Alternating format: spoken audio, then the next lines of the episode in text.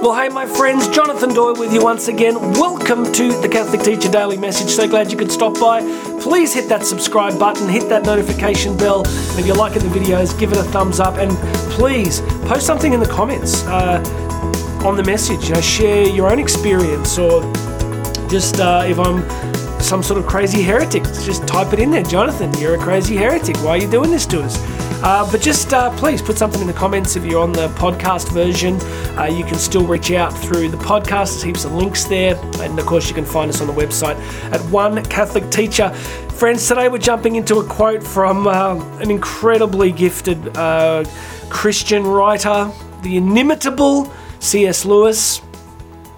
C.S. Lewis and G.K. Chesterton just had this X factor. They just had this economy of language and this insight that's just profound. I mean, you know, again, it goes to the heart of why education is so important, right? Because they were highly educated people. So they'd come through a very classical education. So please do not underestimate the power and importance of the effort that you put into teaching because the formation of the mind, of the intellect of your students is a beautiful part of your vocation because the formation of their intellect allows them in the future, allows the Holy Spirit to use them in powerful ways. So be proud of what you're teaching. Let's jump into this amazing quote from C.S. Lewis. I've used it for years. I love it. It's really good. Let's do it. Christianity, if false, is of no importance, and if true, of infinite importance. The only thing it cannot be is moderately important. One of the greatest quotes ever. Why? Because many of us students, especially in my country, labour under the idea, of course, that Jesus was just some nice wisdom teacher. What was the dominant thing Jesus had to say? Be nice to each other. Uh, that's kind of it. For many of our students, that can be as deep as it goes.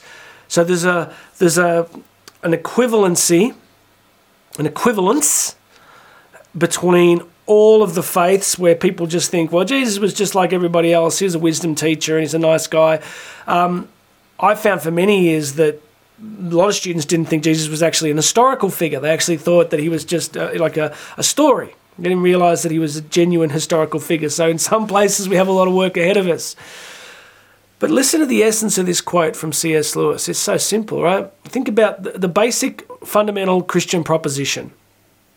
You're created in love by the eternal subsistent being of the universe, who is the only necessary being, requires nothing, nothing can be added to or taken away from.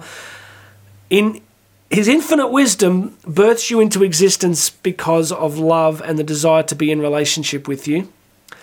Sin enters the world because of the gift of free will and the rebellion and pride of Satan.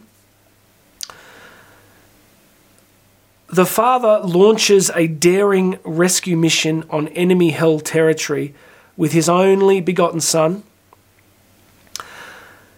His only begotten son enters into human history, but not as an avenging warlord, but as the most vulnerable child, lives a human life, teaches many crucial things to us, models many crucial things to us, suffered, dies, is buried, and rises from the dead, trampling over death for all eternity and opening the door to relationship with the Father and eternal life. That's a, there's a lot in that, right? It's not like that's different to be nice to each other, isn't it? Right? It's a pretty different proposition. If that is not true, then it's a fairy story. It is. It's, it's irrelevant. Like if it's not true, if it's genuinely not true, and C.S. Lewis also said that, you know, the claims that Jesus was making, he said they are the same. Some of you would have heard this quote from Lewis. He said that imagine walking down the street and there's somebody standing on the side of the, side of the street and they're yelling out over and over again, I am a poached egg. I am a poached egg. They're yelling it out over and over again. And they're deeply convinced that they are, in fact, a poached egg. Now, if you walk past that person, you hear it, you're only thinking one thing, right? You're thinking you're completely unhinged. They're not a poached egg, they're crazy. So, how is that different to Jesus saying, I am the Son of God? I am God. And if you kill me, if you tear down this temple, I'll rebuild it in three days. So, if we saw someone doing that, we would think they were insane. So these claims are extraordinary. And what C.S. Lewis is telling us is if they're not true, they're just crazy, they're ridiculous, and they don't even matter. Just ignore them. But he said, but if they are true, then the, the entirety of cosmic history hinges on them, if they're true. But he said what they can't be is moderately important. They can't be halfway between. They can't be maybe they're a bit true, maybe they're not, maybe he was, maybe he wasn't. It's a huge proposition. So I want to encourage you today to have courage, fortitude as you go into your classrooms. If these claims are true, then they radically change everything. Because your prophetic message to your students is based in Jesus' life, death, and resurrection. If it's true. It's not true, then there is absolutely no reason for the existence of Catholic schools. None. No reason for the existence of Catholic, the Catholic Church. We are, as St. Paul said, dead in our sins, and above all people, we are the most to be pitied. But if it's true, but if it's true, so I want to encourage you today with the truth of the gospel of Jesus Christ.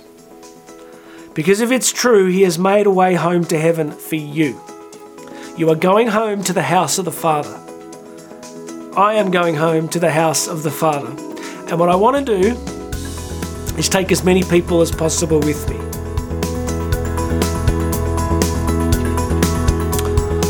And as you walk into that classroom each day, you're participating in the same thing. The smallest ways in which you teach and preach and introduce Jesus to young people is helping them to get home to the house of the Father. Please make sure you've subscribed. Hit the other link to grab yourself free access to 10 weeks of the Going Deeper program. I'd love if you could share these messages with people. My name is Jonathan Doyle, and I'll have another message for you tomorrow.